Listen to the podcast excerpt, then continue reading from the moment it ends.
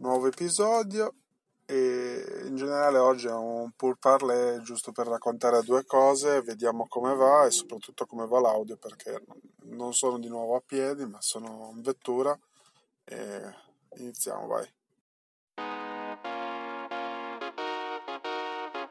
Ciao e ben trovato in questo nuovo episodio di The Pixels Chips. Io sono Matteo Sgherri e sono qui per parlarti del mio progetto di giocattoli art toy, scultura digitale, stampa 3D e tutto quello che ci gira intorno.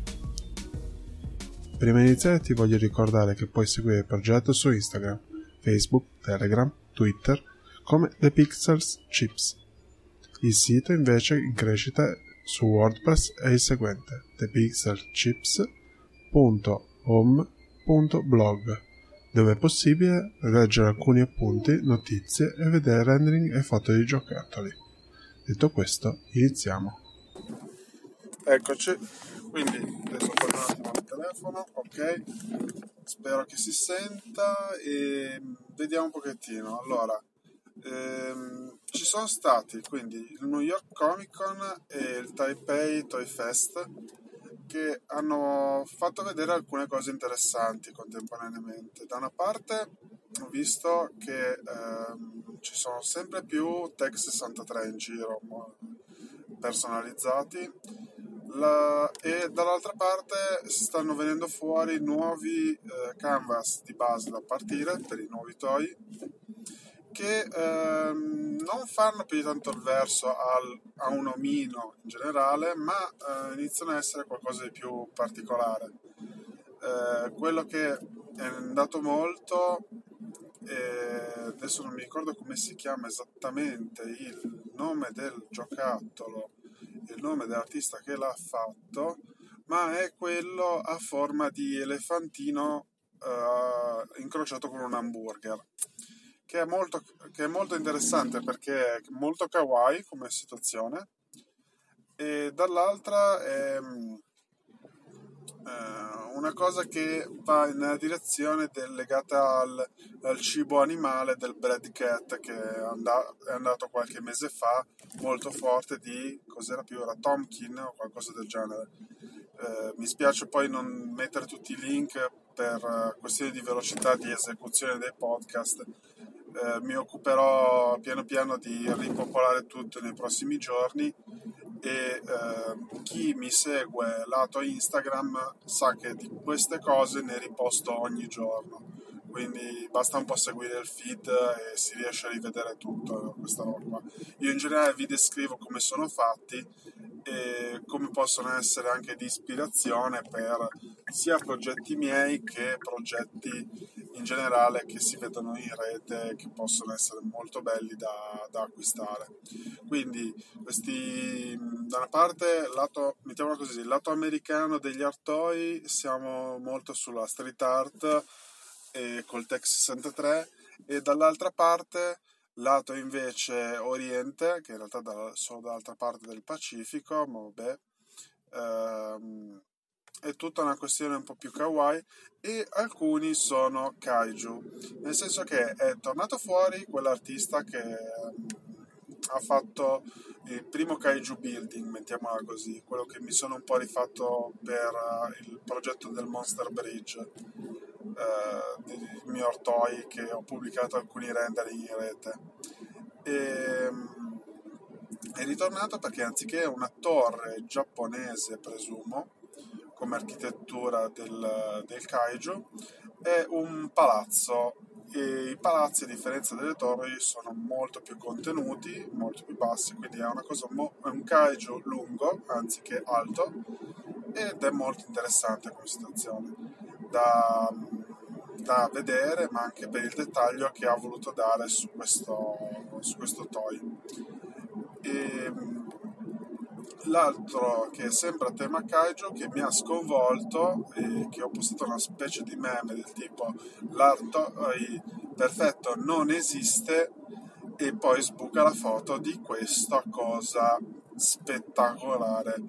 Eh, che mette insieme quello che è il mondo dei cartoni animati, eh, passatemi il termine cartoni animati, dei cartoni animati giapponesi e, quelli che erano negli anni 90, quindi Evangelion da una parte, e quello che è una riproposizione che in realtà non è mai stata una riproposizione. C'è un bellissimo episodio di uh, Power Pizza in cui spiegano che Godzilla non è mai stato messo in pausa come serie, è sempre stata continuata, continuata in anno in anno come anche altre serie giapponesi che dalle nostre parti non arrivano come Kamen Rider.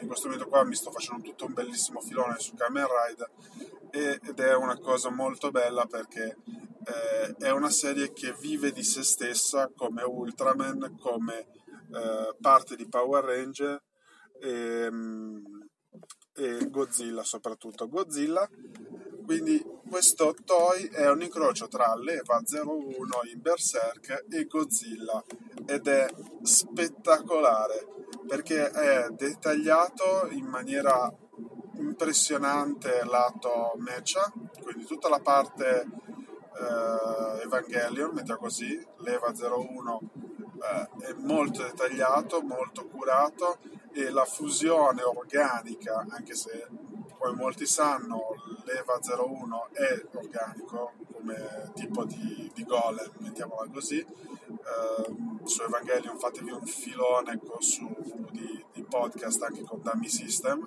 consigliatissimo.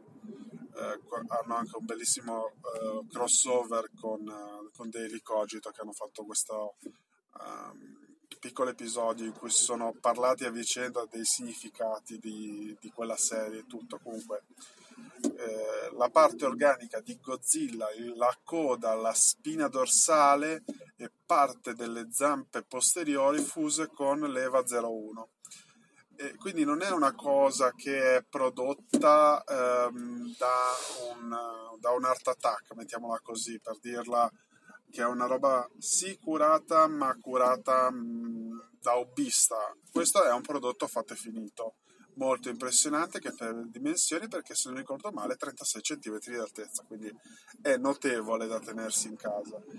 Io non so come cercherò di averlo ma lo voglio assolutamente in casa questo, questo pezzo da collezione perché porta in sé tutto quello che ho in mente sia di, di espressione di dettaglio che anche significato storico come, come cosa.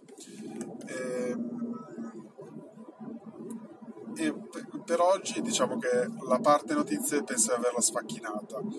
La parte adesso eh, di quello che sono il mio progetto in questo momento qua è molto focalizzato su Linktober, quindi mi sto cercando di Uh, chiu- sto cercando di chiudere ogni singola vignetta possibilmente entro entro il giorno dopo, perché adesso sono in ritardo di una, complice il fatto che finalmente ho un logo.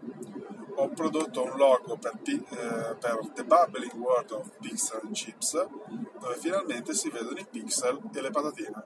Cioè, adesso è una patatina, non, non pretendevo di fare una cosa molto barocca, però è quello stile che avevo da un po' disegnato e non avevo ancora espresso quindi finalmente mi sono preoccupato di quello. Uh, ok, c'è ancora del tempo. E l'altra cosa è dovrei iniziare poi il prossimo episodio uh, a completare di nuovo la, la parte sui CAD di Sculptorei. Uh, vorrei però chiedere feedback per quello che è il dettaglio con cui andare perché eh, i prossimi saranno molto tecnici eh, perché si parla di eh, prodotti e fatti finiti per i professionisti quindi non, non è più un discorso sì va bene c'è il tool per spingere la creta digitale da una parte e dall'altra quant'è? Ma è questione importante sapere di cosa stiamo parlando quando si parla da una parte di voxel e dall'altra di quello che sono eh, maschere o altre cose particolari da utilizzare come il remesher o i voxel dicevo prima eh, oppure i file di esportazione quindi vi lascio con questa domanda e per oggi chiudo, spero di trovare un punto dove fare la chiusura. E ne, prima che vi dimentichi a chiusura sarò questo sabato al Festival del Podcasting a prescindere dal fatto del risultato della, del, um, del, del, partecipare come podcast emergente perché voglio uh, imparare a migliorare la questione intanto sicuramente come prossimo giro se riesco uh, prendo un un lavalier mic da tenere così da evitare di girarmi ogni 3x2 e capire com'è, com'è la situazione dell'audio con i livelli di speaker che vanno salgono e scendono. Quindi mi farò dare due o tre consigli a quel punto di vista. Per esempio, il, c'è uno che solitamente registra la macchina che Mark Botelli di We Are Makers lui solitamente qualcosa dovrebbe sapere perché mi pare che abbia migliorato notevolmente l'audio ultimamente. E con questo chiudiamo. Ci sentiamo alla prossima. E detto questo, per ora chiudo qua. Come detto in apertura, puoi approfondire sia con le note dell'episodio che cercando nei social dei Pixels Chips. Ti ringrazio per l'ascolto. Don't panic e al prossimo episodio.